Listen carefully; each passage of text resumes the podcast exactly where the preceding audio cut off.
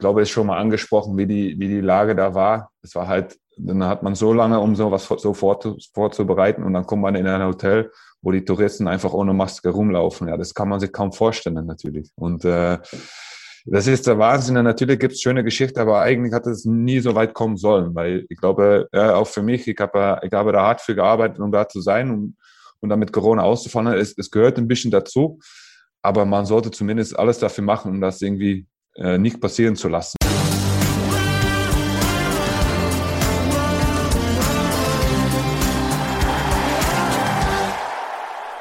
Einen wunderschönen guten Tag. Es ist Donnerstag, es ist der 10. Februar. Hallo und herzlich willkommen, schön, dass ihr da seid. Hier ist das zweite HBL-Update, der Podcast zur stärksten zweiten Handball-Bundesliga der Welt. Ich freue mich sehr, dass ihr mit dabei seid. Ihr könnt euch auch freuen auf eine tolle Folge, auf einen tollen Gast. Bart Ravensbergen gerade sich ins internationale Rampenlicht gespielt mit den Niederlanden bei der Handball-EM und da haben wir gesagt, direkt danach muss der Mann zu Gast sein, der Torhüter der niederländischen Nationalmannschaft. Diese Mannschaft hat uns aber auch wirklich begeistert bei diesem Turnier. Nicht nur im ersten Spiel gegen die Gastgeber aus Ungarn vor einer riesigen Kulisse, die denen scheinbar gar nichts angehabt hat. Sie haben die Ungarn schlagen können, haben tollen, temporeichen Handball gespielt. Wir wollen heute mal auf diese niederländische Nationalmannschaft schauen, müssen leider Gottes aber am Anfang auch über das Thema Corona sprechen, denn Bart ist selbst betroffen gewesen, hat einige Spiele bei dem Turnier verpasst. Gegenfrage, wer eigentlich nicht? Aber das hat wieder zu anderen tollen Geschichten geführt im niederländischen Team. Ah, da will ich jetzt noch nicht vorgreifen, aber das wird er uns gleich selbst erzählen. Die gute Sache ist, nach unserem Podcast kam er wieder raus aus der Quarantäne und konnte tatsächlich beim ersten Spiel nach der EM-Pause mit Nordhorn auch schon wieder zumindest ein ganz bisschen mitwirken. Letzte Woche ja gegen den Tusem aus Essen gespielt und gewonnen. Darum soll es aber gar nicht so richtig gehen, sondern eher allgemein auch um die HSG. Wie ist er dorthin gekommen und was ist eigentlich möglich mit der HSG? Ihr wisst es, Anfang des Jahrtausends großes, starbesetztes Team, das in der Bundesliga auch um Titel mitgespielt hat. Jetzt die große Frage, ist diese Saison eigentlich der Wiederaufstieg, der direkte Wiederaufstieg möglich? Sind ja aktuell auf Platz zwei. Und wir werden feststellen, wenn wir über die Niederlande sprechen, sind wir automatisch bei der zweiten HBL, denn unglaublich viele Spieler aus seiner Nationalmannschaft laufen in der Liga rum. Danny Bayens noch bei Hamm, der wechselt ja nach Hamburg. Ivar Stavas bei Elbflorenz, dann äh, Tom Jansen bei Großwallstadt, um nun mal einige zu nennen. Da ist also ganz, ganz ganz viel Gesprächsstoff drin. In der aktuellen Folge geht es aber nicht nur um Handball, es geht beispielsweise auch um die Eigenschaften von Harry Potter. Es geht um die Zimmernachbarn von Bad Ravensbergen bei der Nationalmannschaft und die Frage, was frittieren die Niederländer in ihrem Essen eigentlich nicht. Das und mehr jetzt in der neuen Folge mit Bart Ravensbergen, der in der Hinrunde ja einige Spiele verpasst hat wegen eines Bandscheibenvorfalls. Dann gab es im Oktober die OP, aber auch das ist die wichtige Nachricht. Das hat er alles gut überstanden und so konnte er fit und eigentlich auch gut erholt in diesen Podcast starten. Jetzt geht's los, viel Spaß. Mein Name ist Finn Ole Martins, kurz vom und hier kommt Bart Ravensbergen. Am letzten Tag seiner Quarantäne. Herzlich willkommen im zweiten HBL-Update. Hier ist Bart Ravensbergen. Hi Bart. Hallo, hallo. Wichtigste Frage. Nie war sie so wichtig wie dieser Tage. Wie geht es dir? Es geht mir sehr gut. Ich habe äh, keine Symptome mehr, bin fit und habe wieder Bock, Handball zu spielen. Ja, ihr seid unmittelbar vor dem, vor dem Rückrundenstart. Wir wissen Stand heute jetzt nicht, ob du dabei bist oder nicht, aber du hast mir gerade schon im Vorgespräch auch gesagt, du kannst es gar nicht abwarten, raus aus der Quarantäne zu dürfen. Nein, nein, es ist schon lange her, dass ich so lange keinen Sport machen, äh, gemacht habe. Und äh, ich habe es dir gerade auch gesagt, ich bin sogar mal laufen gegangen. Und das sagt schon alles. Ich bin Torwart und Laufen ist gar nicht so mein Ding. äh, ich habe es trotzdem gemacht. Also das sagt schon alles. Also heute ist Mittwoch, der 2. Februar, an dem wir aufzeichnen. Seit wann bist du in Quarantäne? Äh, seit der 20. Dann habe ich das erste Mal positiv getestet. Das war in Budapest. Das war in Budapest, genau. So, wir, wir besprechen das gleich mal, was dann alles passiert ist. Und aber die wichtigste Frage ist, wie ging es dir in den Tagen danach? Also hattest du Symptome oder ging das Laufen 1A? Ja, es waren ganz leichte Symptome. Ne? Es war einfach eine leichte Erkältung, so klein bisschen Schnupfen, klein bisschen Kribbel im Hals, aber das war's dann auch. Also ich habe mich nie wirklich krank gefühlt. Das ist natürlich gut, besser als dass man sich wirklich erkrankt, aber trotzdem auch irgendwie ein bisschen nervig. Genau, weil du natürlich raus möchtest, mitmachen möchtest. Ich wollte spielen. Wir sind auf einer EM, wir waren erfolgreich bis dann und dann möchte man weitermachen, das ist klar. Hast du den, den Palika gemacht? Ich habe äh, gelesen und auch in Interviews gehört, der war ja auch äh, in Quarantäne, dass der im Hotelzimmer Amok gelaufen sein soll, die Wände hochgegangen sein soll, als Schweden im Fernsehen gespielt hat.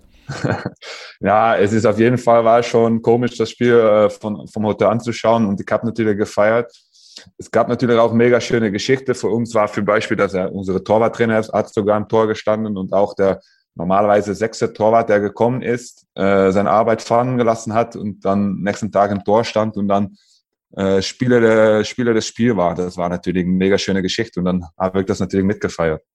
Darüber müssen wir auch noch sprechen. Van Leuven meinst du, ne? Genau, genau, von Leo. Wenn wir schon bei dem sind, dann fangen wir mal damit an, weil für den ist das ja ein Torwartmärchen. Wie alt ist der?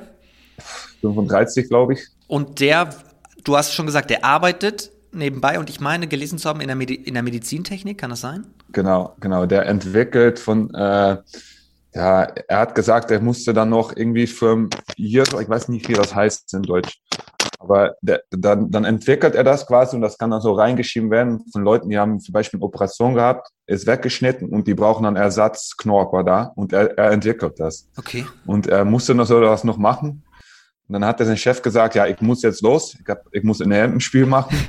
Und dann hat der Chef gesagt, ja, äh, wie machen wir das dann? Und dann hat der Hand, äh, Laptop mitgenommen und musste das dann äh, zwischendurch, zwischen den Spielen durch, musste er das noch äh, zum Ende machen. Also quasi im Labor die Nachricht bekommen, wir haben keine Torhüter mehr, du musst nach Ungarn kommen. Genau, und da hat er bis dann, glaube ich, ein Nationalspiel mitgemacht und äh, für ihn war das einfach ein Traum. Und dann hat er auch sein Chef gesagt, er hat es nicht gefragt, hat er auch gesagt, er hat einfach gesagt, ich bin jetzt weg, ich muss weg. und äh, hat, äh, dann hat mein Chef gesagt, naja, okay. Und äh, die haben das dann später äh, geklärt, wie die das genau machen, aber der hat auf jeden Fall gesagt, ich, ich, ich, ich fahre dahin. Und es hat was geholfen. Also du, du hast es gerade schon gesagt, der Mann wurde dann gegen Montenegro Spieler des Spiels. Ja, das war Wahnsinn. Da hat irgendwann hat er alles gehalten und äh, der hat sich auch so gefreut. Und äh, ich glaube, jeder könnte sehen, wie schön die Geschichte war. Und äh, auch die ganze Mannschaft hat sich so gefreut für ihn, dass man sowas erleben kann und dann auf die, den Art und Weise. Das ist schon natürlich besonders. Das ist ein Handballmärchen, das muss man, das muss man sagen. Ja. Und äh, wo, wo spielt er eigentlich im Verein? In Belgien spielt er irgendwo. Äh, der spielt er schon lange, ist auch Kapitän, aber der hatte gar nicht erwartet, dass er nochmal mit der Nationalmannschaft dabei sein werde. Aber gut, mit Corona können verrückte Geschichten passieren. Ne? Ja, lass uns mal auf diese EM schauen, denn es gab ja nicht nur schöne Geschichten, sondern es stand vor allem dieses Corona-Chaos am Anfang im Zentrum, das muss man sagen. Hier in Deutschland waren wir ja so ein bisschen zwiegespalten. Auf der einen Seite, die Nationalmannschaft hat in der Vorrunde Klasse gespielt, da sind junge Spieler nachgerückt, die, die toll Handball zelebriert haben. Aber auf der anderen Seite haben wir gesagt, eigentlich geht das ja alles gar nicht. So viele Corona-Fälle, im Grunde ist es sportlich eine Farce. Wie wurde das in den Niederlanden gesehen? Ja, ich glaube genau so. Ich glaube, es ist schon mal angesprochen, wie die, wie die Lage da war. Es war halt, dann hat man so lange, um sowas so vorzubereiten und dann kommt man in ein Hotel, wo die Touristen einfach ohne Maske rumlaufen. Ja, das kann man sich kaum vorstellen natürlich. Und äh, das ist der Wahnsinn. natürlich gibt es schöne Geschichten, aber eigentlich hat es nie so weit kommen sollen, weil ich glaube, ja, auch für mich, ich habe, ich habe da hart für gearbeitet, um da zu sein und, und damit Corona auszufallen. Es, es gehört ein bisschen dazu, aber man sollte zumindest alles dafür machen, um das irgendwie äh, nicht passieren zu lassen. Und äh, ja, ich glaube, alle Mannschaften haben gemerkt, dass das halt nicht der Fall war. Und das ist dann natürlich schon ja nervig.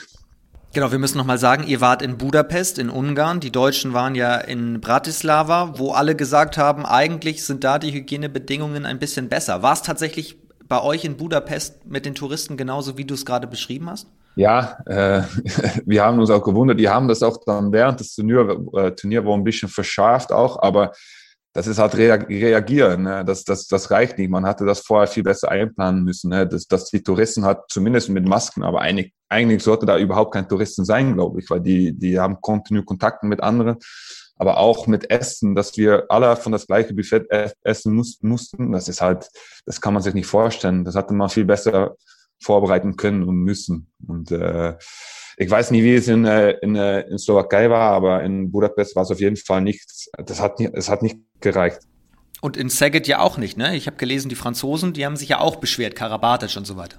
Ja, es gibt viele Mannschaften, auch Island und äh, ja, Deutschland und äh, äh Frankreich, alle haben sich beschwert und es ist dann auch immer schwer zu sagen, was, was passiert werden soll, wann alle fit geblieben sind. Weil jetzt wird es natürlich auch, wie, wie gesagt, ein Fast. Man weiß nie, wer die stärkste Mannschaft war, weil es gab so viele Mannschaften, die so viele Fans hatten, dann kann man das gar nicht mehr bewerten. Was habt ihr gemacht im Hotel, wenn da plötzlich Touristen rumlaufen? Also wart ihr ansonsten außer beim Essen auf dem Zimmer? Naja, wir haben so, sowieso so viel wie möglich haben wir Abstand gehalten. Wann da Touristen im Aufzug waren, da sind wir nicht eingestiegen. Äh, wir sind zum Essen gegangen und weiter sind wir ja ganz viel im Zimmer geblieben. Ähm, aber ja, es, es gab immer von diese kurzen Momente, wo die Kontakten da waren. Und, äh, wir haben uns so viel wie möglich davon entfernt, aber man könnte das nicht immer machen. Und das macht es so schwer, um Corona dann irgendwie aus der Mannschaft zu halten. Was hättet ihr euch gewünscht, auch vom Veranstalter? Auf jeden Fall. Ich, würde erstmal anfangen, ein Hotel zu, zu haben, wo nur die Spieler kommen. Das wäre schon mal ein riesen Unterschied gewesen. Und einfach alles ein bisschen schärfer, eigenes Buffet, äh, vielleicht auch mal, äh, wir haben erstmal alle, sind wir zu zwei auf einem Zimmer gewesen und dann irgendwie nach eineinhalb Wochen sind die gekommen, dass wir alle unser Einzelzimmer haben sollten. Das hatte man von Anfang an auch haben können. Dann kann man zumindest sagen, wenn ein Corona hat, dann ist der andere wahrscheinlich nicht angesteckt. Und jetzt hat man auch gemerkt, dass es ein positiven Fall war und dann zwei Tage später kam sein Zimmerpartner, war auch positiv. Ja, das kann man dann natürlich erwarten. Also solche Sachen kann man meiner Meinung nach viel besser planen. Mit wem warst du auf einem Zimmer? Äh, Ivo Steins, ja, zum, zum Glück ist er nicht äh, positiv äh, getestet. Das ist der ältere Bruder von Luc, Luc Steins. Das ist, das ist auch verrückt, ne? Dann äh, auf einem Zimmer, aber nicht angesteckt. Ja, gut, äh, ich glaube, er hat selber schon mal Corona gehabt und ich glaube, ah, okay. Golla, Johannes Golla hat es auch mal angesprochen, dass die meisten, die schon Corona hatte, sind irgendwie davon äh, frei geblieben. Und das war bei uns genau so. Ich glaube, alle, die schon Corona hätte, haben kein Corona gehabt. Und dann merkt man auch schon, dass, dass das vielleicht das, die, die beste Impfung ist. Aber irgendwie ist das natürlich auch hart, weil man kann auch nicht äh, Corona wünschen. Nee, ich möchte da auch nicht durch, aber ja, also wir stecken nicht drin. Wir können, wir, wir sind keine Mediziner, wir haben, wir haben keine Ahnung. Aber. Nee, leider nicht, leider nicht. Wie, wie ging das los bei euch? Wer war der erste Fall? Ja, es, es ging eigentlich schon in Schweden los. Da gab es schon zwei positiven Fallen. Aber dann haben wir danach ja, eine Woche lang keinen positiven gehabt. Also wir dachten, wir haben die Ketten äh, gebrochen. Aber dann, ja, ich glaube, das war nach dem Nee, das war schon in, in der Gruppenphase. Dann gab es, glaube ich, schon zwei positiven Fallen und dann ja, ein paar Tage später kamen da immer jeden Tag ein paar, ein paar dazu. Und dann hat man gemerkt, es ist in der Mannschaft und dann ist es schwer zu, zu stoppen. Und dann ist es natürlich auch eine mentale Geschichte, weil ihr wart ein bisschen nach dem Anfang auf eine Euphorie. Lass uns mal sportlich werden, weil das ist ja das Spannende. Oder lass uns doch mal ganz an den Anfang gehen. Rein vom Blatt Papier her haben wenige Leute auf die Niederlande gesetzt und haben gesagt, es ist eine schwere Gruppe, Ungarn als Gastgeber, die Portugiesen sind sowieso im Kommen. Wie sollen die Niederlande da, dann Island natürlich, wie sollen die Niederlande da sich überhaupt einen oder zwei Punkte ergattern? Was habt ihr selber von euch erwartet? Ja, wir haben natürlich sofort gesehen, dass das halt eine schwere Gruppe war. Aber wir wissen mittlerweile auch, was wir können. Wir haben in der Qualifikation, wir haben unsere beste Qualifikation äh, gespielt wie, wie, wie, wie davor. Das war, das war schon gut. Dann haben wir von Slowenien, haben wir unentschieden gespielt, zweimal von Polen gewonnen. Also wir wussten, dass wir überraschen konnten, aber es war klar, dass wir nicht die Favoriten waren in diese Gruppen. Aber als Mannschaft haben wir immer drin geglaubt, dass wir das schaffen können. Es, es musste halt passen. Und äh, ja, zum Glück hat es auch gepasst äh, auf diesem Turnier. Und wie es gepasst hat, vor allem gegen Ungarn. Ja. Äh, nimm uns mal mit in diese Atmosphäre in Budapest, weil da waren wie viele Ungarn? 20.000? Ja, 20 oder 22.000 oder sowas. Das war schon wahnsinnig. Vor allem, weil man äh, davor noch in Norden gespielt hat, dürfte nur 500 Leuten in der, in der Halle. Und äh, dann, dann spielt man auf einmal wieder in einer Halle mit 22.000 Leuten. Das ist natürlich schon was Besonderes. Wir wussten auch, die Ungarn, die, die haben unglaublich viel Druck, weil alle erwarten, dass sie von uns gewinnen. Und wir können ein bisschen frei da drin gehen und haben auch versucht, das Spiel zu genießen und waren von Anfang an eigentlich auch die bessere Mannschaft, fand ich. Und äh, das hat richtig Spaß gemacht auch. Ich habe wirklich genossen von den Art und Weise, wie wir da gespielt haben. Das muss man sagen. Ich habe mir das Spiel in voller Länge angeschaut und mich haben zwei Sachen fasziniert. Euer Spiel, das wirklich von vorne bis hinten wie an einer Schnur aufgezogen funktioniert hat. Und ihr habt euch überhaupt nicht beeindrucken lassen von dieser Kulisse. Im Gegensatz zu den Ungarn. Die haben sich, glaube ich, selbst nachher auch ein bisschen Druck gemacht bei diesen Fans, dass wir müssen jetzt performen, wir müssen die Niederlande wegmachen. Und es hat am Ende eher zu Verkrampfungen geführt. Ja, das Gefühl hatte ich auch. So, ähm, ich finde auch wohl, weil man sieht, die, die Ungarn, die, die, die Mannschaft von Ungarn ist eine gute Mannschaft, aber ich finde das keine Mannschaft, die normalerweise um den Meisterschaft mitspielt. Ne? Die, die, ich würde nicht sagen, dass die den Titel gewinnen, aber ich glaube, alle Fans da hatten erwarten, die schaffen das wohl auf jeden Fall, den Finale zu erreichen oder so. Und äh, ich glaube, man hat auch gemerkt, dass die, die, die Mannschaft hat mega viel Druck hatte. Und dann von Anfang an waren wir gut im Spiel und dann wird der Druck immer höher und höher und die haben viele Fehler gemacht. Und wir haben einfach unser Spiel gespielt, so wie wir das immer machen. Und äh, man muss auch sagen, wenn man sofort im Spiel ist, dann wird das auch ein bisschen einfacher, weil ich glaube, wenn man da drei, vier nur hinterkommt, dann wird es vielleicht ein bisschen anders. Aber wir haben sofort, haben wir den Führung genommen und dann wird es auch ein bisschen leichter, das, das Spiel zu spielen. Dann gewinnt man gegen die Ungarn, fährt zurück ins Hotel und was passiert dann? Ja, dann wird's trotzdem, dann wird's natürlich eben kurz gefeiert. Wir haben äh, mit unseren Fans, die da waren, es waren nicht mega viele, aber wir haben das gefeiert und das hat richtig Spaß gemacht. Aber trotzdem hat man auch schon relativ schnell gemerkt, es gibt noch zwei Spiele und für uns reicht denn eine Sieg nicht. Wir, wir möchten den Hauptrunde, wir haben auch vor das mir gesagt, unser Ziel ist eine Hauptrunde. Also dann ist auch schon relativ schnell im Bus, hat man gemerkt, es war nicht so eine mega Feierstimmung. Es war, alle waren ein bisschen müde und haben auch schon wieder mit Kopf fahren wie bei das nächste Spiel gegen Island.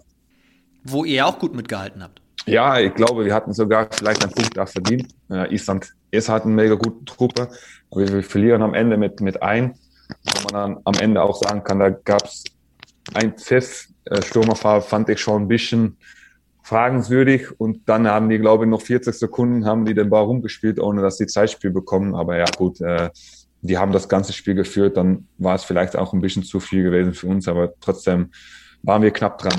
Dann Portugal. Ja, ja, ja. Wir haben zum Glück auch noch von Portugal gewonnen. Am Ende haben wir noch mit eingewonnen. Äh, wir haben in der letzten Sekunde, es war hart unentschieden und dann haben wir noch zehn Sekunden im Bar gehabt. Und dann haben wir dann noch getroffen, hat Smith seine 800. Tor gefühlt äh, gemacht. Ja, dann ging es tatsächlich in die Hauptrunde, wo ihr ja vor allem gegen Montenegro ein wirklich fantastisches Spiel geliefert habt, auch wegen Van Leuven im Tor. Dann den Hauptrunde, ja genau. Und äh, dann haben wir eigentlich auch vorher gesagt, wir wussten halt Frankreich und Dänemark, das ist vielleicht noch ein Tick zu hoch für uns. Und wir haben auch gemerkt, und das ist vielleicht noch das große Punkt für uns, dass wir halt in der Breite müssen wir halt noch stärker werden, weil wir, wir spielen ganz schnelles Handball aber wenn man sieben Spiele so machen will, dann braucht man schon auch äh, viel Leuten, weil äh, ich glaube, nach drei Spielen waren alle kaputt. Und äh, dann haben wir in der Hauptrunde gesagt, unser Fokus legen wir halt auf Montenegro und äh, Kroatien. Und Dänemark und Frankreich werden wir unser Beste geben, aber dann werden wir auch ein bisschen durchwechseln. Und dann haben auch äh, Spieler wie Luke Steins und Kai Smith ein bisschen mehr Ruhe bekommen. Aber was man halt auch nicht vergessen darf, das war erst eure zweite EM nach 2020. Ja, ja, genau, genau. Und äh, für uns war es halt, dass wir den Hauptrunde geschafft haben, war auch eine mega Möglichkeit für junge Spieler, sich, sich selber zu zeigen, um den Erfahrung zu sammeln. Und äh, ja, jetzt mit Corona natürlich noch mehr Spieler, aber ist schon wichtig für die Zukunft. Ich glaube, es gab auch ein, einige Spieler, die sich selber mega gezeigt haben. Neben Luke Steins und Kai Smith, äh, Dani Bayens, die jetzt nach Hamburg wechselt, aber auch äh, Ivar Stavas, der bei Alpflorian spielt, hat sich gut gezeigt, hat gute, schöne Tore geworfen. Und das ist auch wichtig für die Zukunft, weil ich glaube, ja, man sieht es bei Deutschland, die müssen, glaube ich, 14 neue Spieler holen, sind aber alle Spieler, die einfach auf den EM spielen können. Da bin ich mir sicher. Die sind in der Breite, sind die so stark. Und das ist noch so ein Schritt, den wir auch machen müssen, dass wir auf jede Position zwei bis drei gute Spieler haben, sodass wir immer durchwechseln können und dann auch in der Zukunft in der Hauptrunde noch vielleicht mehr Punkte sammeln können. Was wird da in den Niederlanden gemacht, da, dass diese Breite gestärkt werden kann? Ja, wir haben da eine Akademie. Das ist schon äh, mal ein guter Schritt, finde ich, dass vor allem Spieler, die vielleicht bei ihrem Verein nicht die Möglichkeiten, um auf junge äh, Alter schon viel zu trainieren, die können dann halt intern auf den Akademie wohnen und auch trainieren. Die trainieren dann halt achtmal in der Woche und dann am Freitag gehen die zu, zum Verein, um da ihre Spiele zu spielen. Aber ich finde auch die Vereine selber, die machen schon Schritten, um, um immer mehr Trainingsarbeit zu machen, um, um dann das Niveau da zu steigern. Aber im Endeffekt ist es immer noch auch wichtig, dass Leute den Schritt im Ausland machen. Ich glaube, äh, alle Spieler, die halt in, in Deutschland aktiv sind, in der ersten oder zweiten Bundesliga, da merkt man schon, wie viel Erfahrung die da sammeln. Und das sind auch wichtige Schritte für uns, dass wir halt mehr Spieler auf diesem Niveau haben, sodass wir auch äh, da immer mehr Möglichkeiten haben.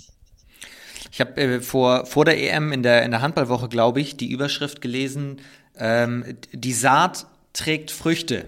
Also man kann jetzt so ein bisschen ernten, was in den letzten Jahren im niederländischen Handball schon aufgebaut wurde. Und man hat das auch, ich komme ja aus Norddeutschland, immer wieder gesehen. Da lief dann, Danny Barjens ist ein gutes Beispiel, der lief in der Jugend bei Flensburg rum, Nils Versteinen auch, der dann Richtung äh, Lübeck-Schwartau ging. Kai Smietz, bis 2018 auch noch äh, zweite Liga Wilhelmshaven gewesen. Ja, genau. Und äh, mittlerweile Tabellenführer in der ersten Liga. Also das sind ja alles Spieler, die, um jetzt nur ein paar zu nennen, die in den letzten Jahren Talente waren und so langsam entwickelt sich da wirklich ein eingeschworener Haufen, habe ich das Gefühl. Tenfelde auch äh, ein gutes Beispiel. Ja, ja, ich finde, dass auch alle Jungs, die mega ehrgeizig sind und äh, sehr gut denken über ihre Zukunft. Ich finde, für Kai Schmitz ist ein mega Beispiel, der erst in Wilhelmshaven spielt, dann erstmal einen Schritt in Dänemark macht und in seinem Kopf schon ein komplettes Plan hat, wo er hin will, aber auch weiß, dass das nicht auf einmal geht, dass man sich dafür entwickeln muss, dass man dafür trainieren muss.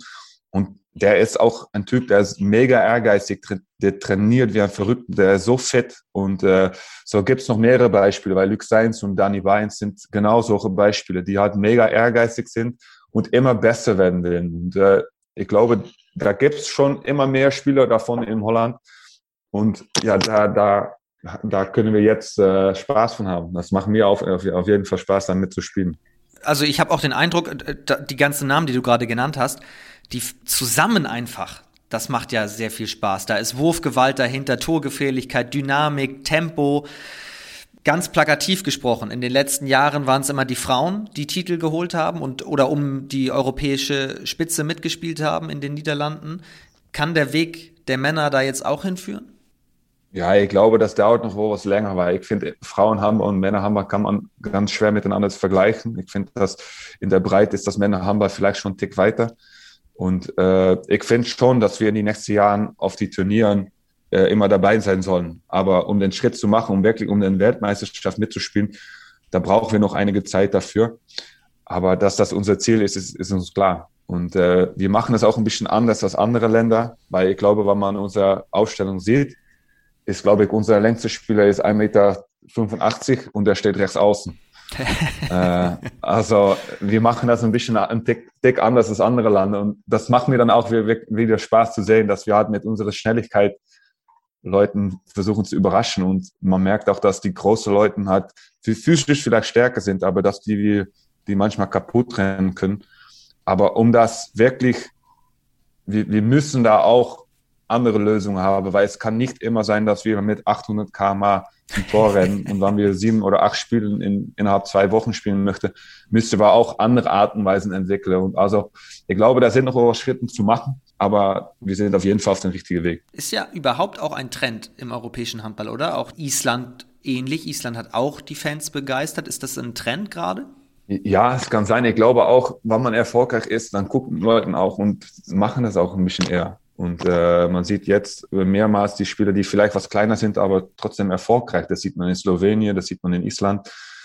Und äh, ja, das Hamburg macht auch richtig Spaß, das zu, äh, anzuschauen. Ich finde Magdeburg auch so ein mega Beispiel dafür. Die, die haben hat vielleicht nicht die, die große, gewaltige Spieler, aber das Hamburg macht auf jeden Fall Spaß. Und dann sieht man auch, dass mit etwas kleineren Leuten, dass man gegen ganz viele Mannschaften gewinnen kann. Und äh, ich finde das schon ein Trend. Und äh, im Vergleich mit ein paar Jahren zurück, glaube ich, dass das Tempo auch immer höher wird, dass das Tempospiel so, so ein wichtiger Teil ist von das moderne Handball.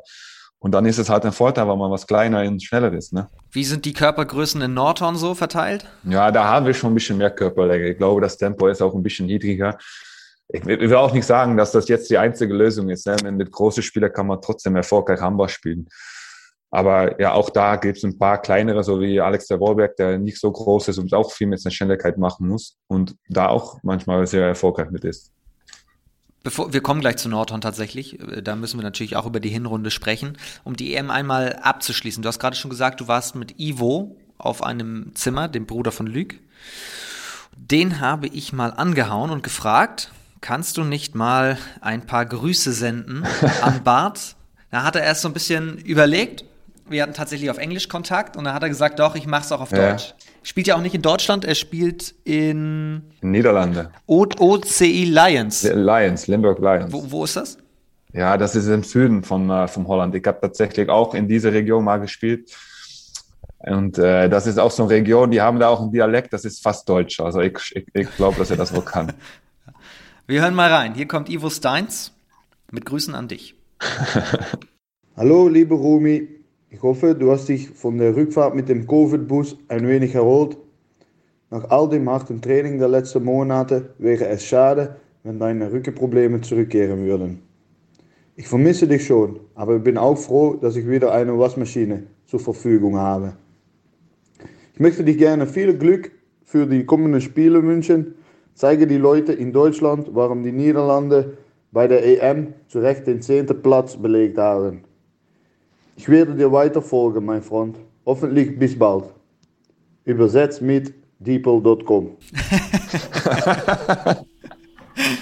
Da ist die Übersetzungsmaschine angelaufen. Hat er super gemacht. Überragend. Was war das, was war das Waschmaschinenproblem bei euch? Ja, wir sind schon Jahre, sind wir Roomies. Wir sind immer, er, er hört jetzt tatsächlich auf mit, mit, mit der Nationalmannschaft. Das ist mega schade, weil wir waren immer zusammen auf dem Zimmer und sind auch gut befreundet äh, geworden. Und äh, ja, wir hatten jetzt äh, letzte Woche, wir, wir hatten gar nichts erwartet, dass wir so lange zusammen waren und wir hatten nicht immer die Möglichkeit zu waschen.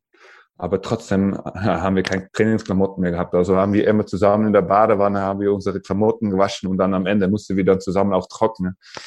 Und das haben wir dann immer gemeinsam gemacht und haben wir auch immer gesagt, es sieht wirklich so aus, als ob wir hier verheiratet sind und dann stehen wir jetzt gemütlich zusammen, die Wasche zu machen. Also das, das sind schon Erinnerungen, da werden wir lange übersprechen, aber ich bin auch froh, dass ich jetzt meine Waschmaschine wieder habe. Das heißt, was habt ihr gemacht? Waschpulver so ein bisschen in die Badewanne rein und dann hat auch so ein Waschbrett oder was? Wie habt ihr das gemacht? Naja, wir haben das dann in der Badewanne geschmissen und dann äh, eben gewartet und dann am Ende haben wir das, ich weiß nicht, wie das heißt, wir haben dann, beide haben wir das, den, den, den T-Shirt am Ende genommen und dann so gedreht, dass man das Wasser noch ein bisschen rauskriegt und dann aufgehangen. Ausgewrungen. Ausgefrungen, genau, genau. Und das haben wir dann zusammen gemacht, aber das sah irgendwie so doof aus, dass wir da so zusammen in so einem kleinen Badezimmer standen. Aber gut, hat auch Spaß gemacht. Warum, warum hört er auf? Er wird doch erst 30 dieses Jahr. Es kann sein, ja. Es kann sein. Aber der, ja, der hört auf, der steht im Kreis. Und äh, ich finde, er ist immer ein wichtiger Spieler. Der spielt nicht immer so viel. Der ist ein bisschen zu klein, das weiß er selber auch. Der ist ein bisschen größer als Lücksteins, aber trotzdem immer noch klein. Und für das internationale Handball ist das halt schwer. Und, äh, aber ich finde halt einfach vom, vom Typ her war er mega wichtig für unsere Mannschaft. Äh, ist bei seinem, seinem, Heim- bei seinem Verein auch Kapitän und das hat man auch ein bisschen in der Nationalmannschaft gemerkt, dass er immer die Jungs angefeuert hat und offen hat, wo, wo die das gebraucht haben.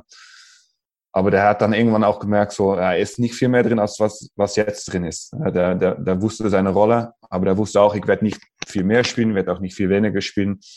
Und dann hat er gesagt, ja gut, jetzt reicht es mir auch, das ist schön gewesen. Und ich glaube, der wäre bei seinem Verein auch nochmal im Rückraum spielen, weil der war früher immer Rückraumspieler. Und dann kann, er sich auf andere Herausforderungen äh, fokussieren. Und deswegen hat er gesagt, äh, es ist gut gewesen so.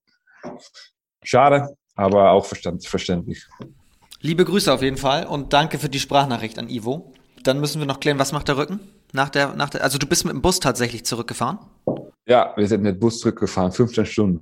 Aber Rücker hält und äh, auch während den EM hat er gut gehalten. Also, 15 Stunden durchgefahren? ja, 15 Stunden, das war schon lange. Aber ich war ein, andererseits auch ganz froh, dass ich auf den, aus dem Hotelzimmer dürfte und einfach nach Hause fahren dürfte. Das war, war mir das dann auch wert. Wer war noch mit im Bus? ja, schon viele Positiven hatten. Ne? Kai Smits war dabei, Jasper Adams, der beim Settenfeuer gespielt hat, ähm, Dennis Schellekens, der andere Torhüter, ähm, ich vergesse jetzt, äh, Tommy Falke links außen, äh, unser Physio, unser Trainer war auch dabei. Also es war schon gemütlich, Jetzt ist es ja so, äh, so Falke musste ja nach Belgien, genau. Schellekens äh, in die Niederlande. Jetzt, jetzt, die müssen ja jetzt nicht alle nach Nordhorn. Ist denn der einfach durch Magdeburg durchgefahren, nach Nordhorn bis in die Niederlande so rum? Nee, wir sind dann, wir hatten unsere Autos äh, alle über, äh, irgendwo geparkt. Wir sind da hingefahren, dann habe ich den Auto und dann bin ich sofort nach Hause gefahren. Und dann hatte ich den Auto auch wieder zu Hause. Verstehe. Ja, ein Wahnsinn. Und, und der Rücken hält. Ja, ich bin für vier Monaten jetzt oder so operiert an einem äh, Bandscheibenvorfall. Und äh, es war auch äh, nicht, ganz lange noch nicht so klar, ob ich den EM überhaupt schaffen würde. Aber ich habe den Reha äh, in Holland gemacht. Äh, den Verband hat da auch mitgedacht und äh, das hat eigentlich super funktioniert. Und dann irgendwie nach zwei oder drei Monaten stand ich schon wieder auf die Platte. Aber dann ist natürlich immer die Frage, hält das, äh, vor allem, wenn man so viele Spiele macht äh, in kurzer Zeit. Aber eigentlich hat er super gehalten. Äh, ich habe überhaupt kein Problem mehr gehabt. Das heißt, gute, erfolgreiche Reha, so viel gearbeitet, was du schon am Anfang dieses Podcasts meintest. Und dann knockt dich Corona einfach aus und du darfst nicht, nicht mitmachen. Wann kam die Nachricht? Ja, nach das Spiel gegen Frankreich. Und äh, ja, es war natürlich jeden Tag irgendwie, man ist dann nach unten gegangen, hat einen Test gemacht. Und das war, war, dann war es einfach wieder hoffen, dass man negativ ist. Aber ja, diesmal war ich dran. Und dann äh, hört man äh, so schnell wie möglich auf dem Zimmer. Und äh, ja gut, das ist dann irgendwann natürlich mega aufregend. Und äh, trotzdem akzeptiert man das dann auch auf den ersten Moment, weil man, man wusste, dass es passieren könnte. Und äh, vor allem, es war vor allem schwer, wann die, wann die gespielt haben. Und man musste äh, von der Hotelzimmer an, das anschauen. Das war, waren die schwersten Momente von sich. Wie habt ihr es geschafft, euch, das gilt ja eigentlich für alle Mannschaften, wie kriegt man das hin, dass man sich trotz dieses Corona-Wirbels und jeden Tag testen und warten, hoffentlich heute nicht. Wie, wie kann man sich da überhaupt noch auf Handball konzentrieren? Ja, schwer. Ich glaube, auch die letzten Wochen habe ich überhaupt nicht mehr trainiert, auch die Kontakte zu minimieren. Es war halt nur Essen und dann wieder ins Hotelzimmer. Und äh, das war natürlich schwer, aber ich finde, dass die Jungs das mega gemacht haben. Und äh, wir haben das dann am Ende auch quasi mit ein bisschen Humor genommen, äh, wann wieder jemand positiv war, dann haben wir einfach, nur drüber, drüber gelacht. Und äh, ich glaube, das haben viele Mannschaften so gemacht. Äh, man kann es halt auch nicht so viel beeinflussen, nur so viel wie möglich an äh, diese Maßnahmen halten, Hände waschen, äh, Abstand halten, etc. etc. Aber wann es dann passiert, dann passiert es. Und dann haben wir versucht, das irgendwie so locker wie möglich zu nehmen. Und äh, obwohl es natürlich schwer war, ich wollte das dann auch, äh, ich habe natürlich manchmal war ich auch sauer oder traurig, dass man nicht dabei sein äh, kann, aber dann versucht man das trotzdem ein bisschen positive Gefühl auf die Mannschaft äh, zu bringen. Und äh, ja, ich glaube, die, das haben wir am Ende haben wir das super geschafft. Äh, und äh, ja, es war schwer, auf Hamburg zu konzentrieren, aber es ist nicht anders. Und ich glaube, die Jungs haben das irgendwann auch akzeptiert und dann einfach es genommen, wie es ist. War Ivo dann weiterhin auf deinem Zimmer, als du in Isolation warst? Nee, nee, nee, weil wir, äh, wir, wir waren dann schon auf Einzelzimmer. Okay. Und äh, wenn ich dann positiv getestet bin, dann hat er auch schon sein eigenes Zimmer gehabt, aber wir hatten natürlich die Tage vorher schon viel Kontakte gehabt. Also dann war es noch eben die Frage, ob er das dann auch äh, überstanden wird. Aber der hatte auch schon Corona gehabt. Also ich glaube, vielleicht hat das ihm geholfen. Was hast du gemacht alleine auf dem Zimmer? Ich habe erstmal alle Harry Potter Filme geguckt. Also äh, Stark. Das war schon, das war schon lange. Warum ausgerechnet Harry Potter? Ja, ich, ich hatte schon mit meiner Freundin die ersten paar Filme wieder angeschaut. Also ich war schon, ich glaube, bei Film 3. Und ich finde das, ich bin ein bisschen Nerd da drin. Ich, ich mag das immer gerne. Und dann habe ich meinen Freund angerufen, ich gesagt, ich warte nicht auf dich, ich werde das weiterschauen, ich muss, ja, ich, ich muss jetzt was machen. Und dann hat sie gesagt, ich verstehe ich auch, guck weiter. Äh, hat, sie, hat sie dir nicht böse gemacht? nee, nee, und ich habe die sogar, ich habe, ich habe die, ich glaube, Laura hat die auch schon mal gesehen. Also ist es auch nicht, dass wir einen komplett neuen Film gesehen haben, aber manchmal so einmal in fünf Jahren muss man die sich anschauen, finde ich. Das ist so. Lieblings, Lieblingscharakter? Äh, ja, ich weiß nicht, wie, ich glaube Ron heißt er. Ich fand ihn immer lustig. Ja. Also, oder Dobby. Dobby ist auch gut. Das stimmt. Ja. Ähm, also würdest du gerne zaubern können? Ja, auf jeden Fall. ich warte auch immer noch auf meine Einladung. Bad Ravensbergen in Hogwarts. Das, das wäre was genau. dann. Ja, ich meine, als Torwart, ich glaube, ein Quidditch-Team braucht auch einen Torhüter, oder? Der, da sind doch diese Ringe. Genau, genau. Das werd, da werde ich auch, ich werde auch im, im Quidditch-Team sein und äh, werde mir das komplette Paket nehmen. Ja. Für welches Haus? Ja, ich denke, der von äh, Gryffindor, denke ich. Ja. Jetzt, jetzt denken die alle, ich bin ein Riesennerd, ne? dass sie das alles so hören.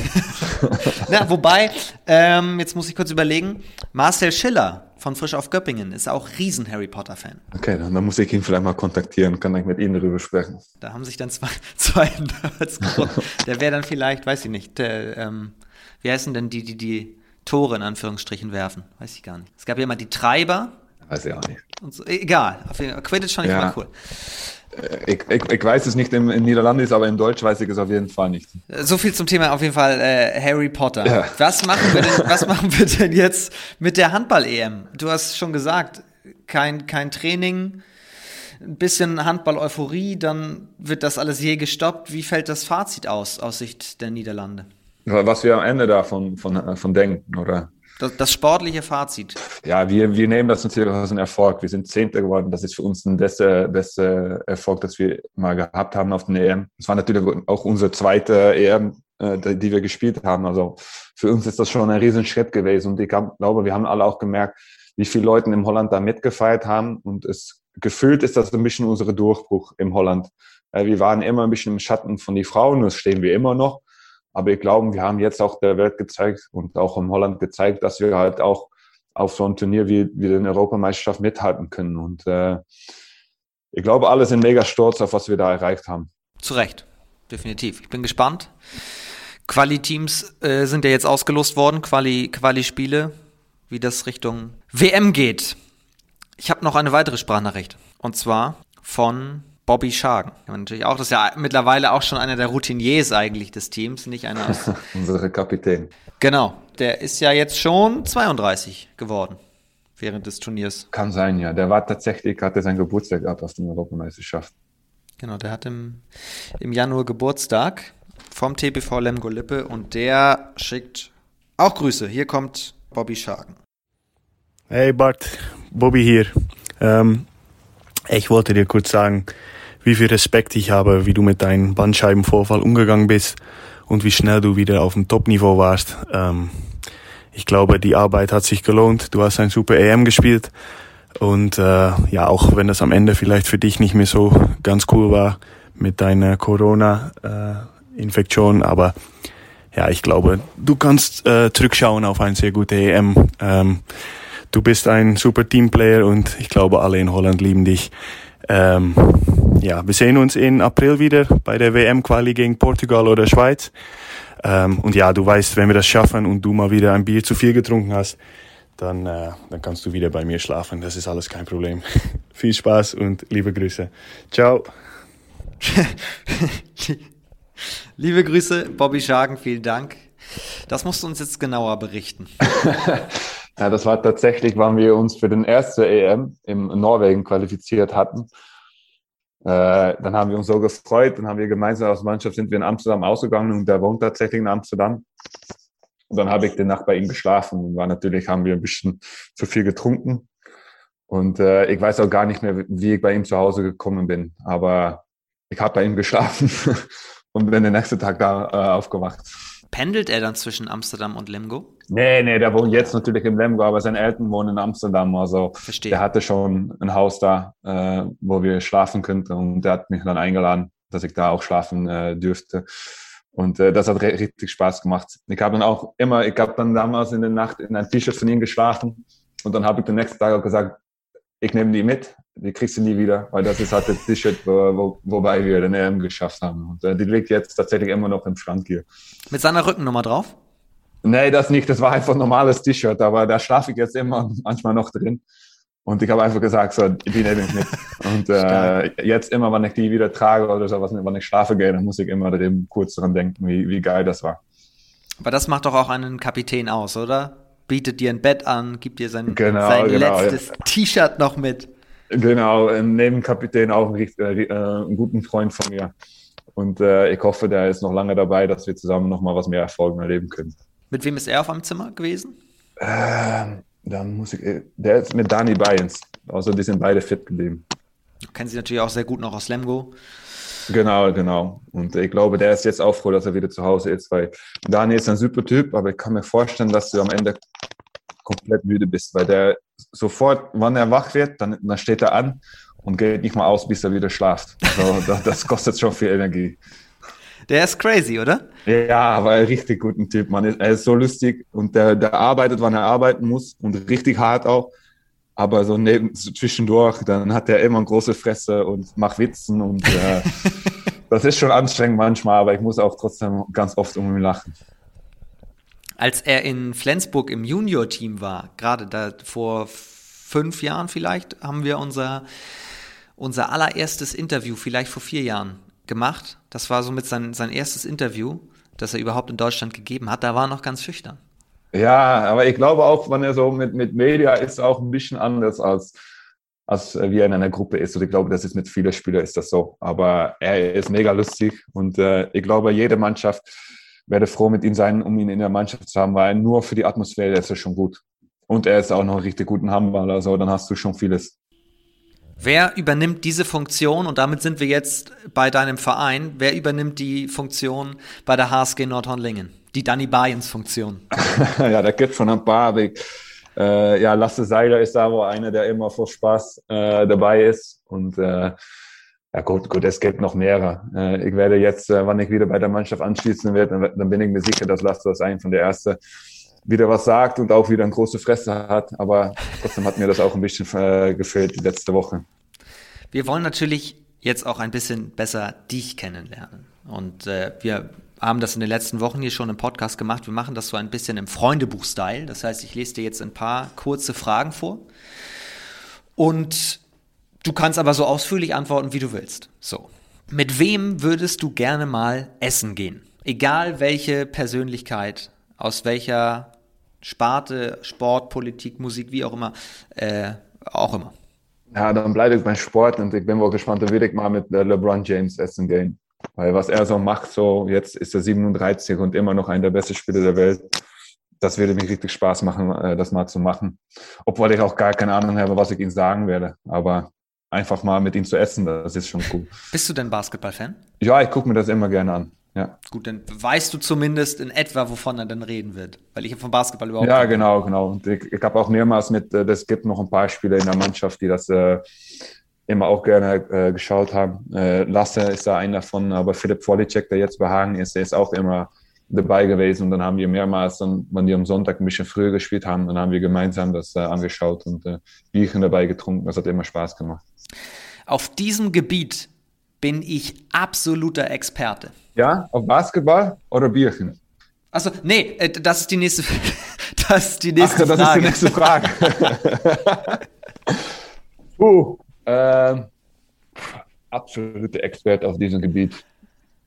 Naja, mit, ich bin schon immer auf den Höhe, wenn es um Sport und nicht nur Handball, aber ich verfolge ganz viel Sport und ich lese immer viel über Sport. Also wenn man mich eine Frage stellen wird über Sport, über was jetzt mit Fußball passiert ist oder äh, Transfer News oder sowas, dann bin ich schon war immer dabei. Ja, da bist du wahrscheinlich auch. Aber äh, ja, wenn es um Sport geht, dann äh, bin ich immer gut auf den, äh, äh auf den, sagt man das so, auf den hohe Höhe?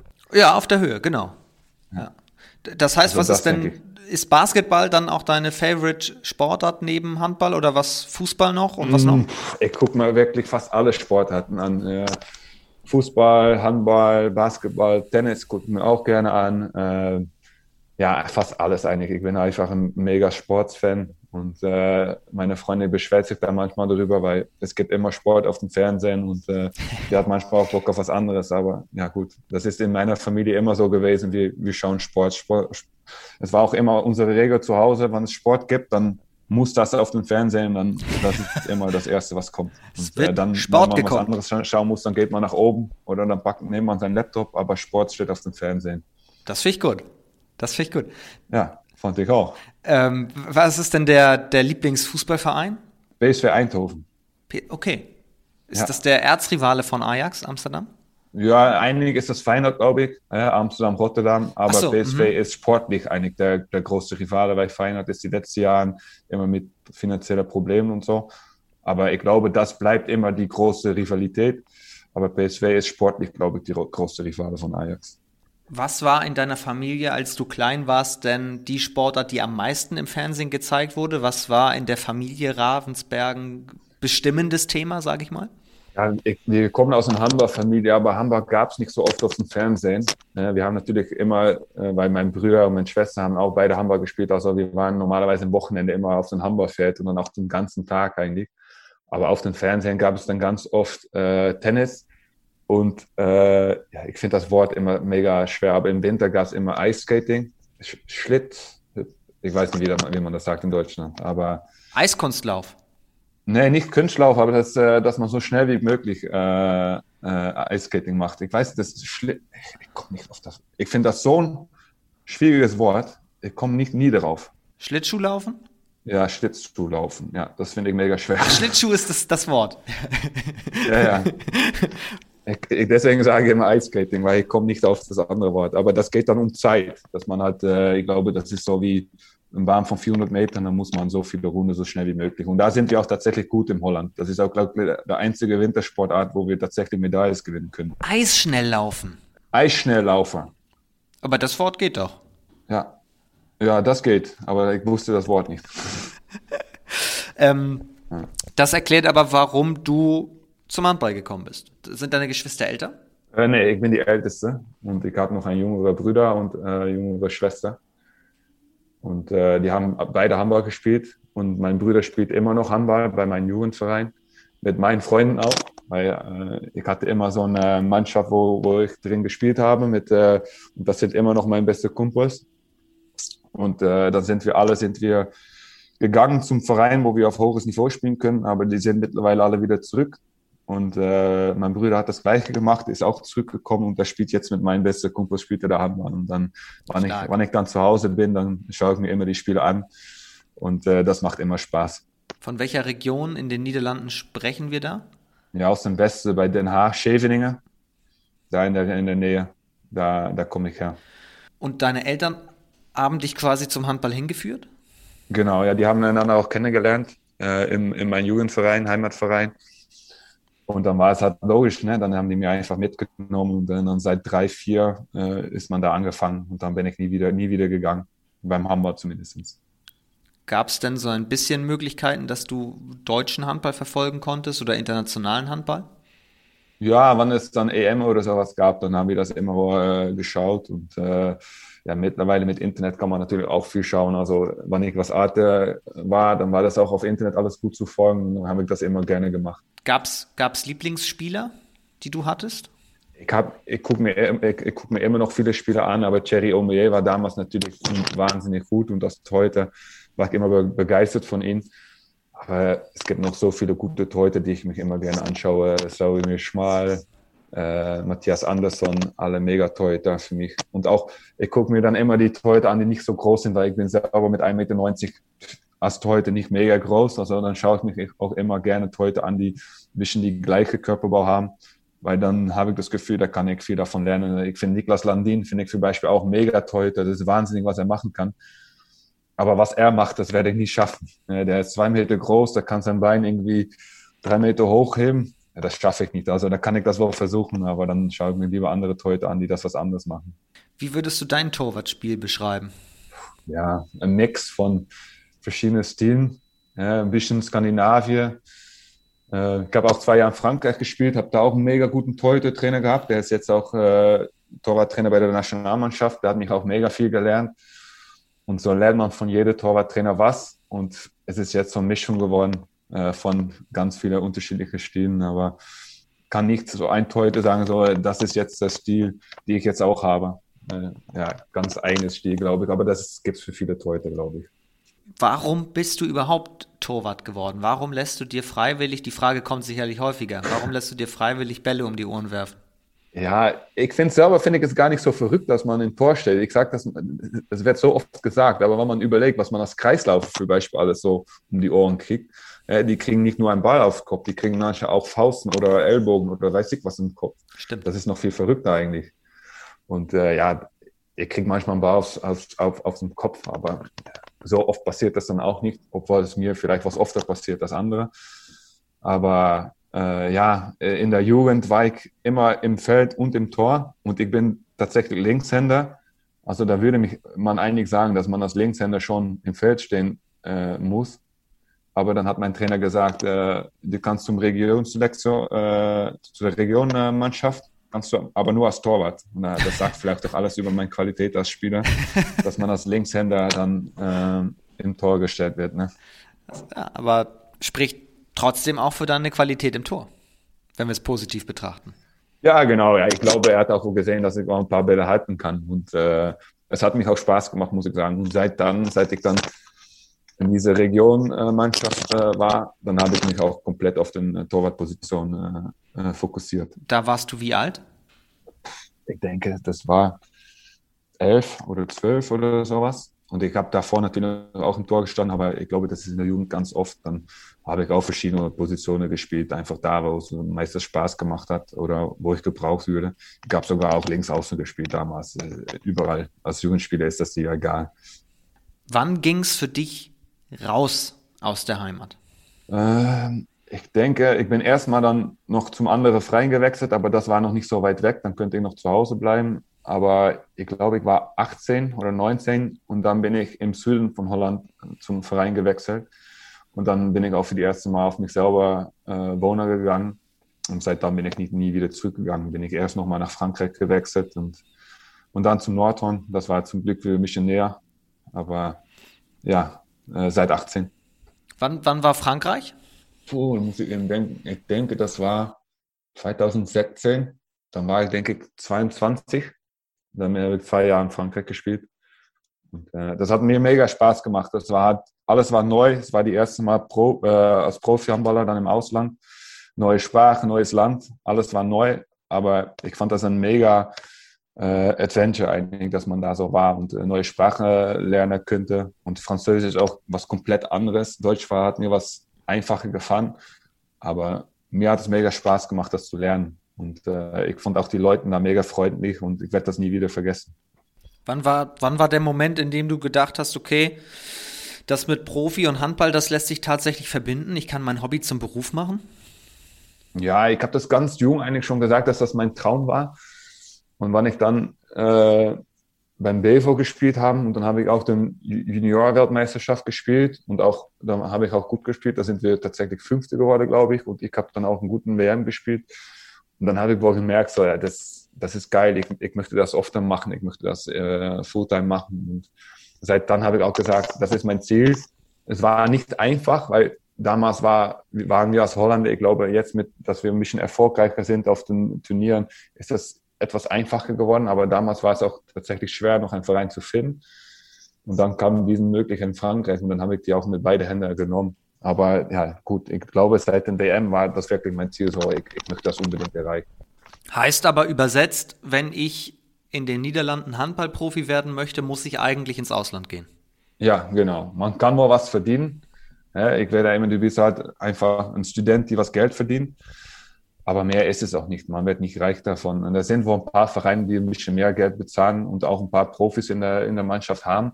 Aber das, das sind dann ganz oft Jungs, die aus dem Ausland kommen zum der Niederlande und dann halt da in der Mannschaft ein bisschen Erfahrung bringen müssen. Aber die meisten, die spielen dafür ein paar hundert Euro und einfach, weil es die Spaß macht. Und äh, ja, als Profi kann man das dann nicht machen. Die arbeiten dann nebenbei.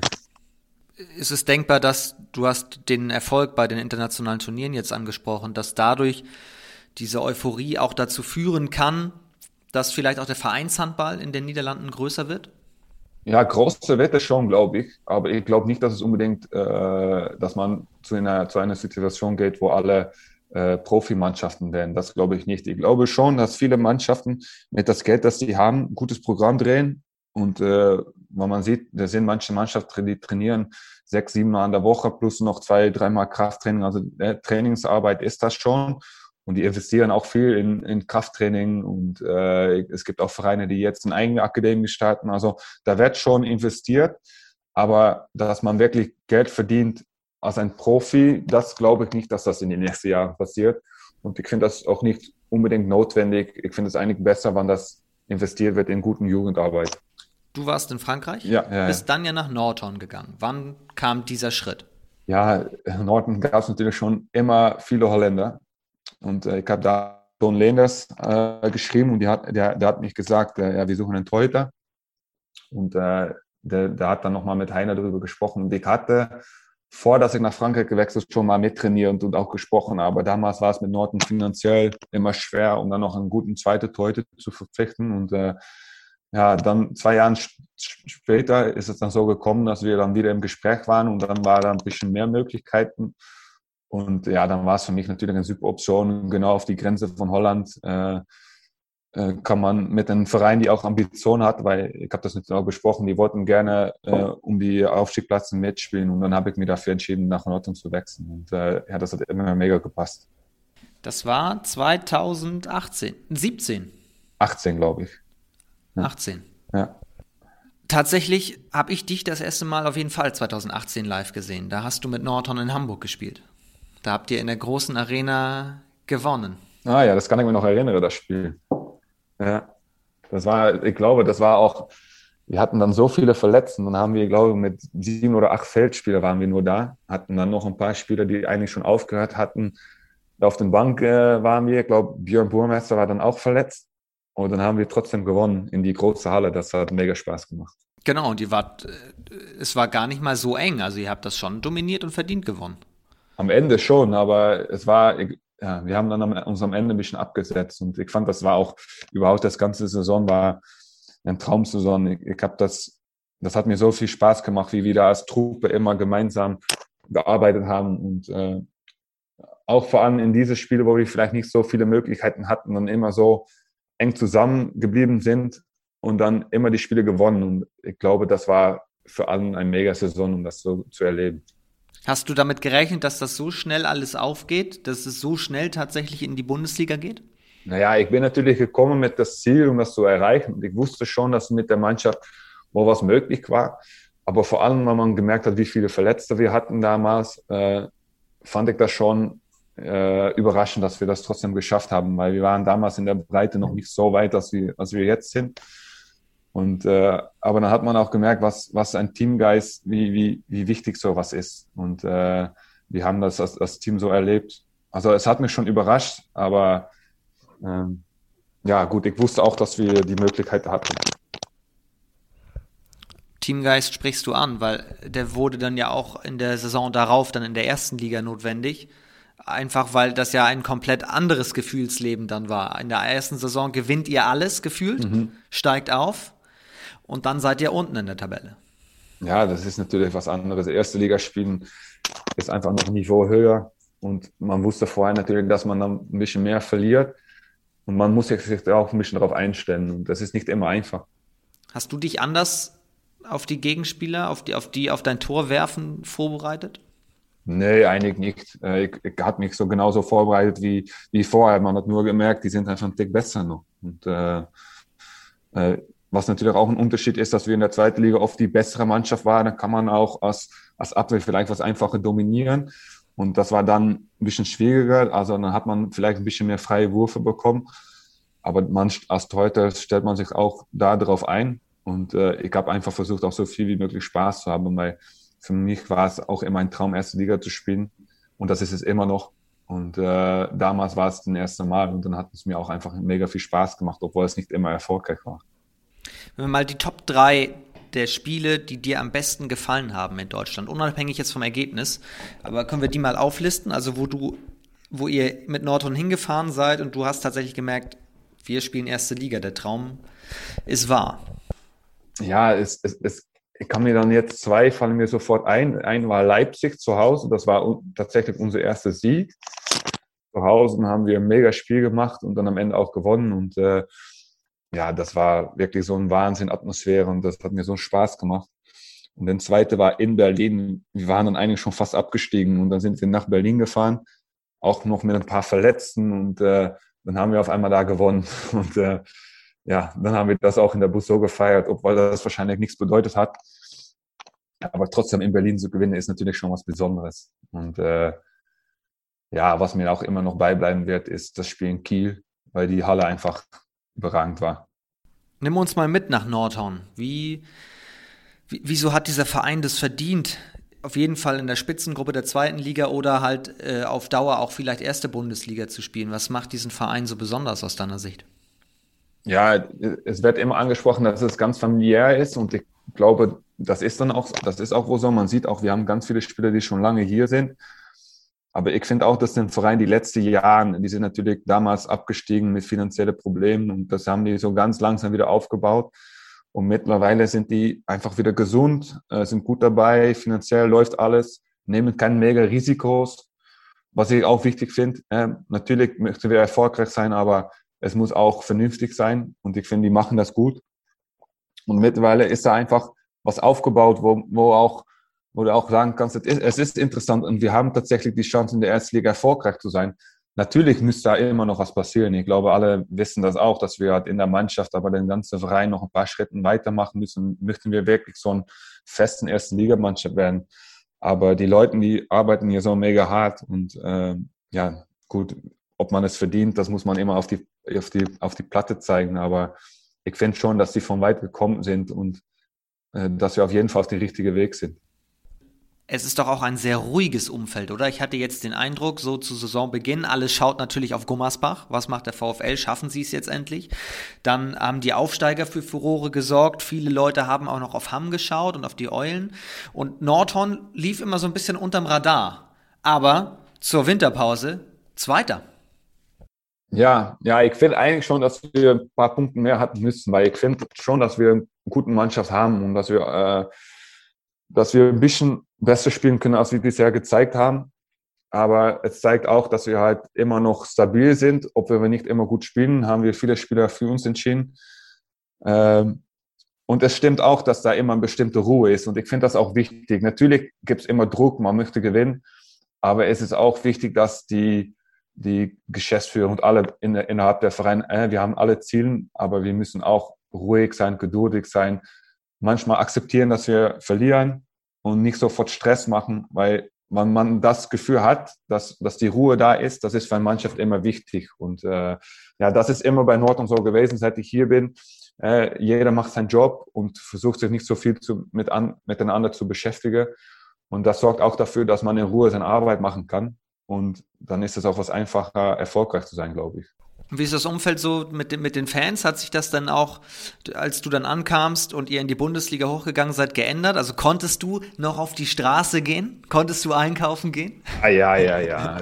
Schlimm ist es gar nicht. Man kann auf die Straße äh, laufen und äh, ich glaube, die meisten erkennen dich gar nicht. Und ja, manchmal erkennen die dich, aber gut, ich finde, mir macht es auch immer Spaß. Es gibt auch keine idiotische Fans. Ich finde, im, im Hamburg gibt es einfach und das finde ich auch wichtig, dass Handballspieler immer äh, erreichbar sind, dass wir nicht äh, unerreichbar werden für die Fans. Und ich, ich spreche immer gerne mit den Fans über Handball, aber auch über andere Sachen. Und äh, äh, ich finde das ein sehr wichtiger Teil vom Handball, dass man das trotzdem auch vor Leuten, die vielleicht außerhalb stehen, äh, dass man erreichbar bleibt und dass man immer normal sprechen kann. Wir sind alle normale Menschen und äh, haben alle unsere eigenen Sachen und Probleme und weiß ich was.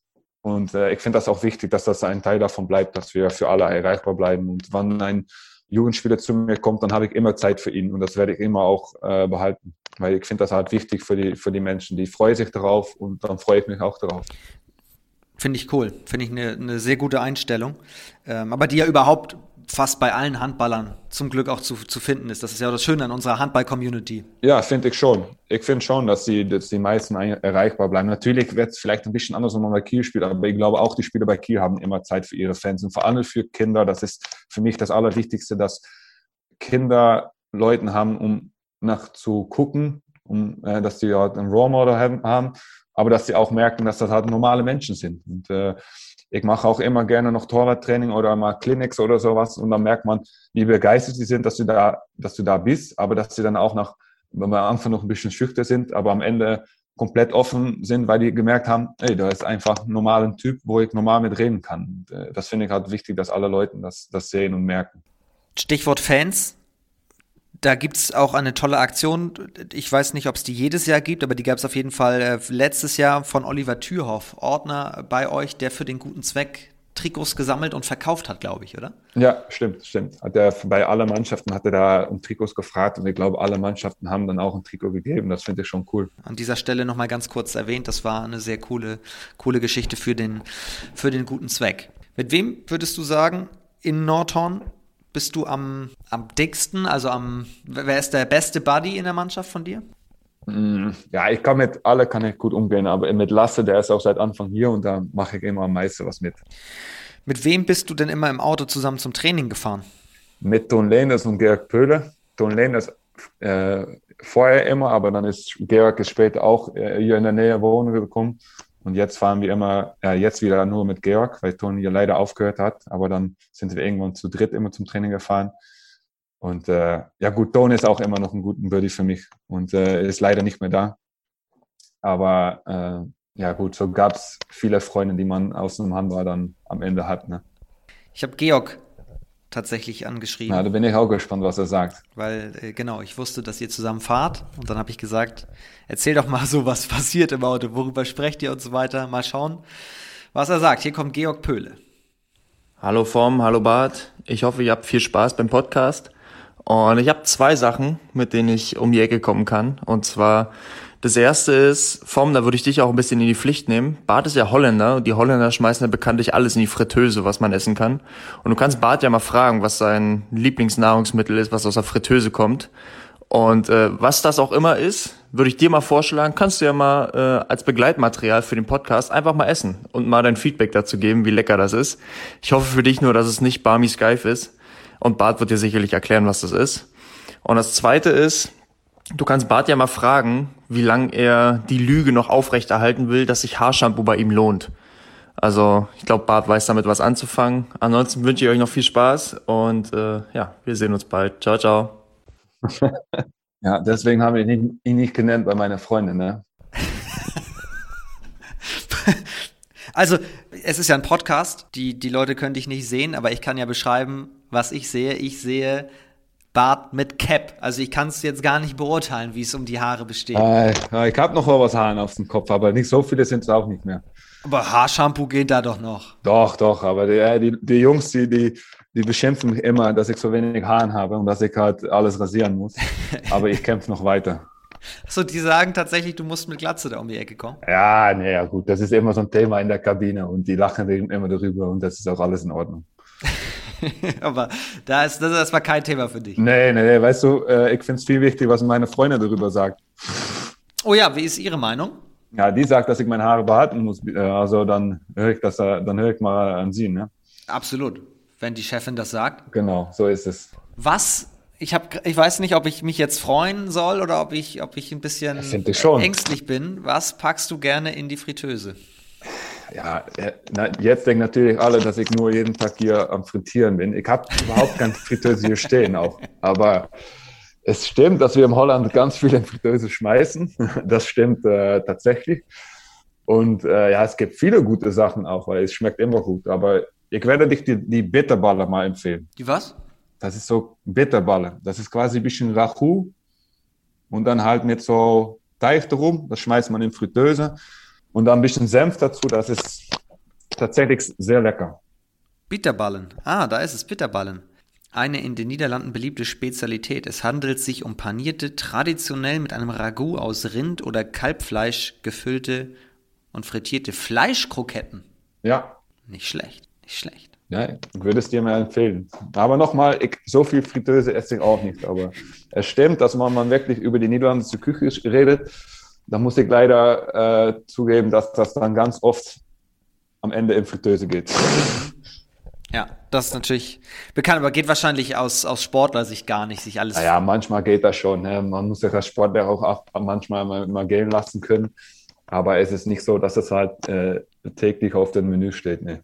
Liebe Grüße auf jeden Fall an Georg Pöhle. Und ich schlage einfach mal vor, Richtung Sommer machen wir mal so einen kleinen Videodreh, dann bereitest du das vor. Aber Georg muss auch dabei sein.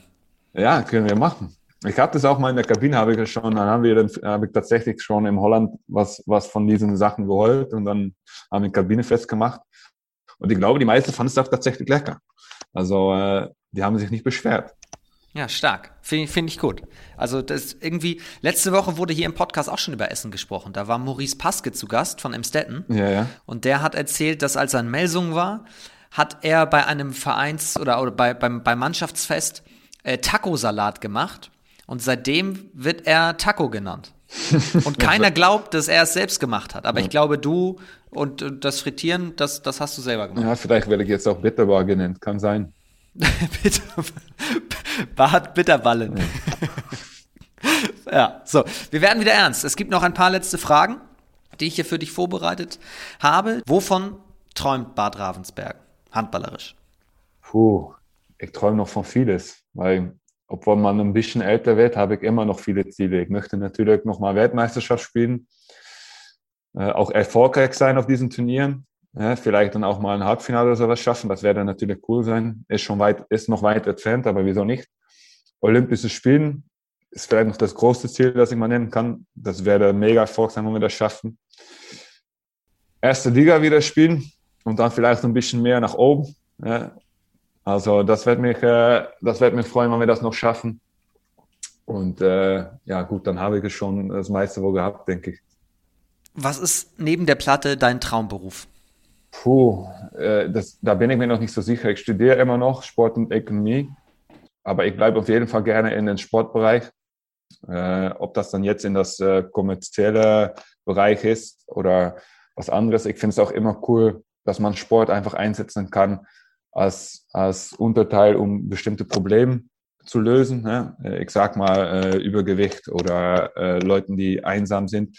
Sport ist halt ein Mittel, um ganz viele Sachen zu lösen, finde ich. Man kann mit Sport kann man immer ganz viel erreichen und sowas wird mich auch mega äh, Spaß machen, wenn ich äh, Sport auf diesen Art und Weise einsetzen kann. Und auch das äh, kann ich mit meinem Studium vielleicht machen, aber was ich genau mache, so nach meiner Karriere als Sportler, weiß ich jetzt auch noch nicht.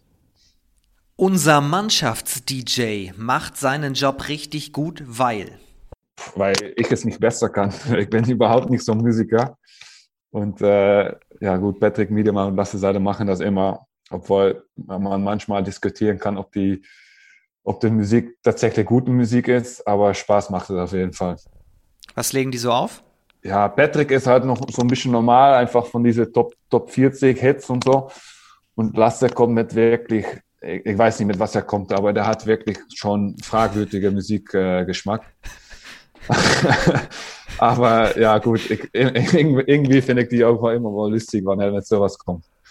Was ist fragwürdig? Rap? Ja, oder, er hat, Techno oder ja, Schlager? Deutsche Schlager kommt oft, aber da hat auch so ein komischer deutscher Rapper, keine, keine Ahnung, wer der heißt, aber was er da auch für, für Texten hat, das macht überhaupt keinen das, da ist keine Logik da hinten. Aber das findet er am meisten lustig, dass da halt einfach Schwachsinn ist, was da gelabert wird. Und er kennt die Texte auch auswendig und äh, singt dann auch immer mit oder rappt mit. Also kann er schon gut. Er hat zu viel Zeit zu Hause, das ist wohl klar. Liebe Grüße an dieser Stelle. Ähm, darüber kannst du dich ganz schnell ärgern. Äh, ja, Toren und äh, äh, wann ich einen Fehler machen. Und was, was kann ich sagen? Das, ich, ärgere mich manchmal, wo, äh, ja, das, das werden die Jungs alle bestätigen, wann da mit Fußball ein V gemacht wird und das nicht angesagt wird. Weil wir spielen immer Fußball, man muss selber sein V ansagen. Und vor allem, wenn ich noch mit Ton Lende gespielt habe, der hat mich immer gefault, aber der hat nie das Gefühl gehabt, dass er ein Foul gemacht hat. Der hat mich wirklich manchmal die Beine fast gebrochen und dann trotzdem gesagt, äh, das war den Ball. Und dann haben wir mehrmals auch Ärger gehabt im Training. Aber das war dann nach fünf Minuten in dem Training war das auch wieder okay. Und dann haben wir darüber gelacht. Aber die Jungs wissen immer noch, dass ich mir da über solche Sachen aufregen kann, wenn die halt die Regeln nicht befolgt werden. Aber spielst du beim Fußball dann auf dem Feld oder auch im Tor? Nee, nee, dann stehe ich in der Spitze. Ich bin, äh, ich kann halt kein Fußball spielen, aber Toren schießen kann ich manchmal. Stark. Ja, das ist ein bisschen Philipp Ensagi, so äh, diesen Stil. Oder Roy Mackay ist natürlich auch schon ein Spieler. Absolut. Absolute Legende. Muss man, muss man sagen. ja, doch, bei Bayern. Wenn ich alles Geld der Welt holen könnte, wenn ich jeden Spieler der Welt damit nach Nordhorn holen könnte, dann wäre das wer? Ja, dann, dann muss ich doch bei Luke Steins bleiben. Die werde ich immer, werde ich immer in meiner Mannschaft haben.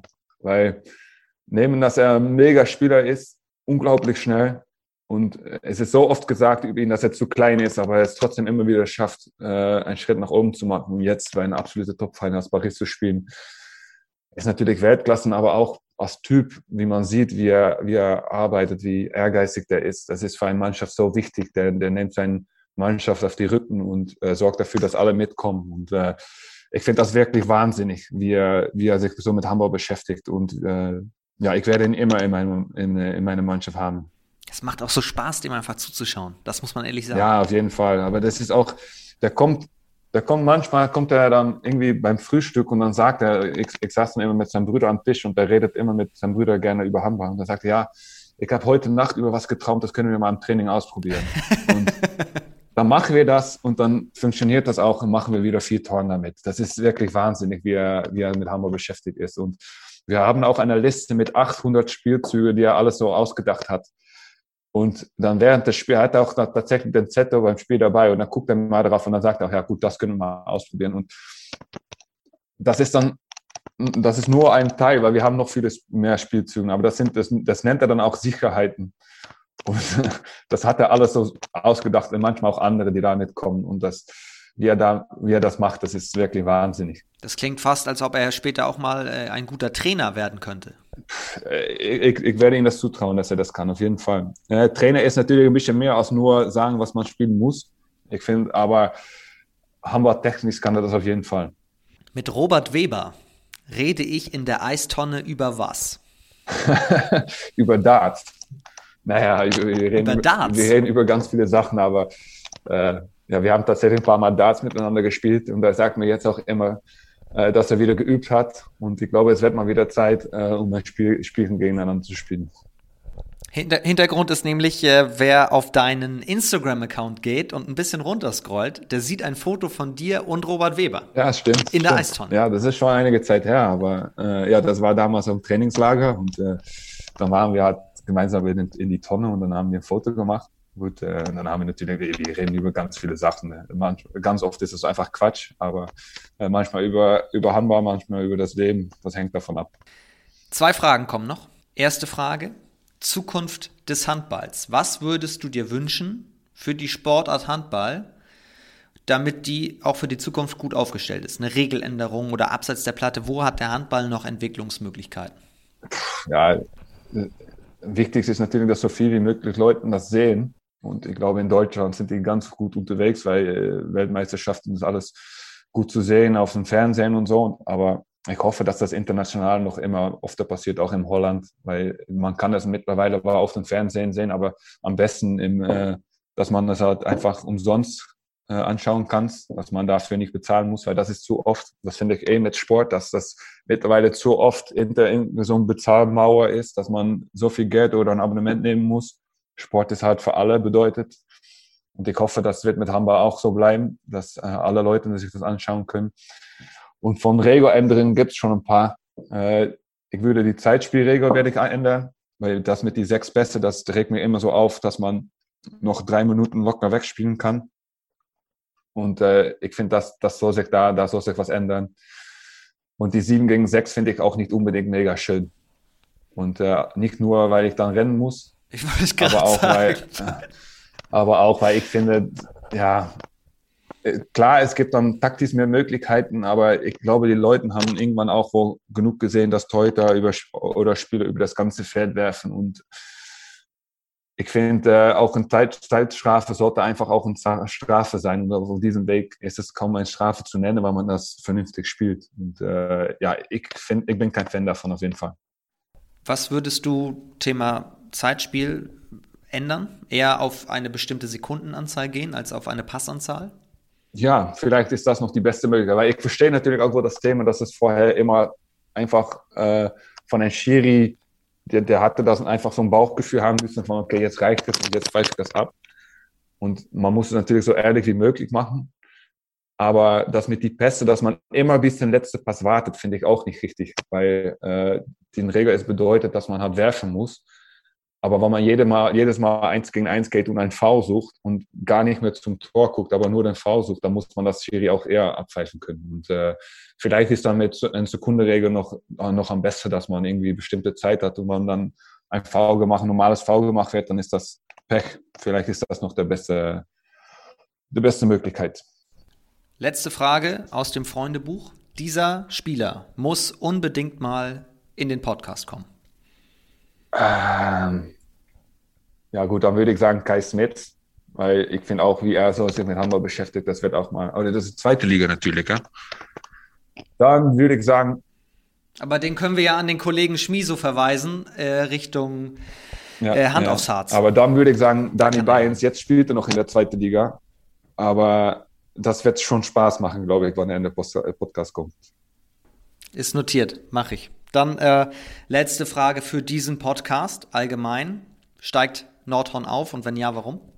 Ja, ich glaube, wir, wir, wir steigen auf. Weil ich finde, wir haben, wir stehen jetzt auf die zweite Platz, obwohl wir gar noch nicht nach unseren Möglichkeiten gespielt haben. Und wenn wir das schaffen, dass wir unsere Qualitäten da so zeigen, dann glaube ich, dass wir auch in der Lage sind, das äh, äh, zum Ende zu spielen. Aber wir haben auch gesehen, es, in der zweiten Liga ist alles so eng, man kann von jedem verlieren. Also einfach wird es auf jeden Fall nicht. Wir sind sehr gespannt und werden das verfolgen. Ich wünsche dir alles Gute.